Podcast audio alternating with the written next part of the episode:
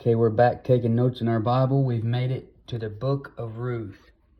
We just got done with the book of Judges, and now we are in the book of Ruth.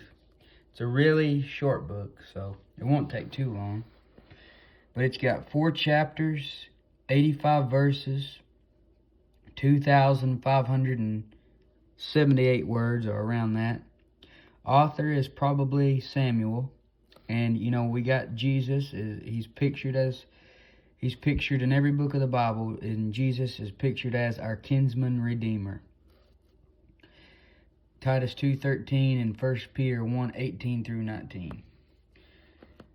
Now, Ruth, what you're going to notice is she is a great type of the church. She's a great type of the bride of Christ. So Ruth is a Moabite, and she lives during the time of the judges. You see, the book of Ruth, it takes place sometime during the book of Judges. Moabites are actually the enemies of God, just like we we also ourselves were the enemies of God. And you'll see that in Ephesians 2.16 and Romans 5.10. Ruth is a Gentile bride. We are a Gentile bride. So you're seeing the very uh, close similarities. Ruth chose God over the world. In Ruth 1:16, we should choose God over the world. We should turn from our idols to the Lord Jesus Christ. Ruth worked in Boaz's field. We work in the Lord's field. Ruth is rewarded for her work. We will be rewarded at the judgment seat of Christ. See Ruth 2:12 and Colossians 3:23 through 24. Ruth was separate from the world, and in Ruth 2.21, you can see that through 23, and we should be too. We should be separate. We should come out from among them and be ye separate. Ruth marries her Redeemer, which would be Boaz in Ruth 4.13 through 17, as do we marry our Redeemer as the bride of Christ. Now, the main characters are obviously Ruth and Boaz, but you also have Elimelech, which would have been Ruth's father-in-law. His name means my God is king, and he is a good picture of the father. Then you have Orpah. She's the one that that married Elimelech's other son, and her name means stubborn and stiff-necked. Then you have Mahlon and Chilion, which is Elimelech's two sons. Mahlon's name means unhealthy, Chilion means puny, and both of them are a type of Old Testament law which can't save anybody. And Ruth's name means friendship. Now, in chapter 1, let me just tell you what it's about. I got a brief summary about each chapter. Elimelech has his family in Moab. And remember, Moabites are the enemies of God. He's got them in Moab. You know, Naomi, which is Elimelech's wife, Mahlon and Chilion, his two sons, and this is where his sons meet two Moabitish women, Orpah and Ruth.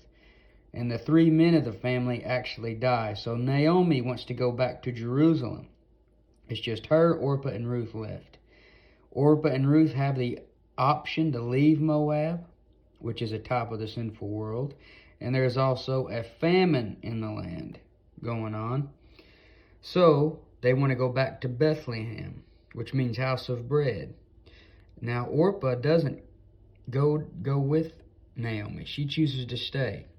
So she would picture the unrepentant sinner who stays in Moab or the world.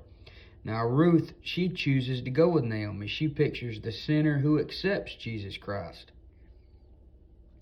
So that's really the, the main thing about this book. And chapter 2, Boaz, Boaz meets Ruth. She finds grace in his sight, just like we found grace in the Lord's sight. Chapter 3, she goes into the threshing floor and lays down at Boaz's feet, just like we need to get down at Jesus' feet. She is called a virtuous woman. Chapter 4, Boaz pays the price of redemption and redeems Ruth. They have a son named Obed, which would be the grandfather of King David.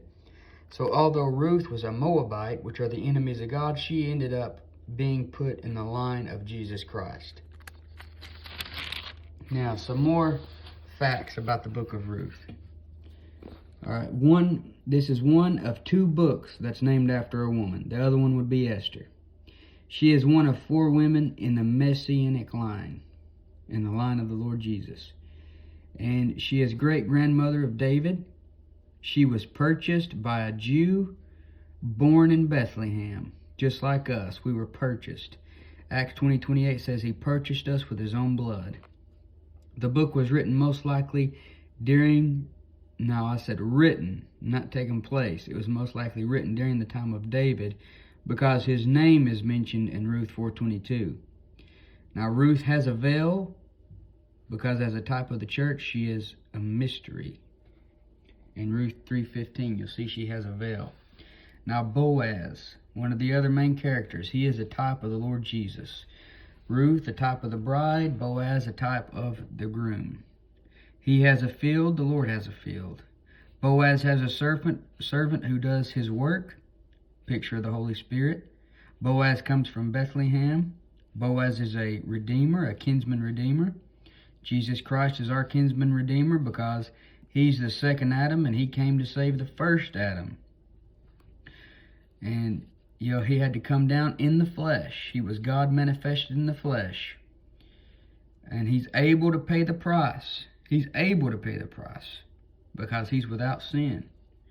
Willing to redeem. He's willing to redeem. John 3.16 and 2 Peter 3.9. For God is not slack concerning his promise, as some men count slackness, but is long suffering to us. We're not willing that any should perish, but that all should come to repentance. John 3:16 For God so loved the world that he gave his only begotten son. He willingly did it. He was willing to redeem. And he was free himself so that he could redeem because he was without sin. Boaz bought Ruth as Jesus bought us. We're bought with a price, therefore glorify God in your body. Mahlon and Chilion picture the law they die, and then Ruth is free to marry Boaz. And you see that concept in the New Testament in Romans chapter 7. And like always, I went to each chapter, put a little description at the beginning of each chapter. And this is how you can get your Bible together. And if you do this in every book, when you open the book anywhere you're at, you know where you're at, you know what context you're in, and I hope this has helped you get a grasp on the book of Ruth. Maybe it won't be as intimidating as it was before.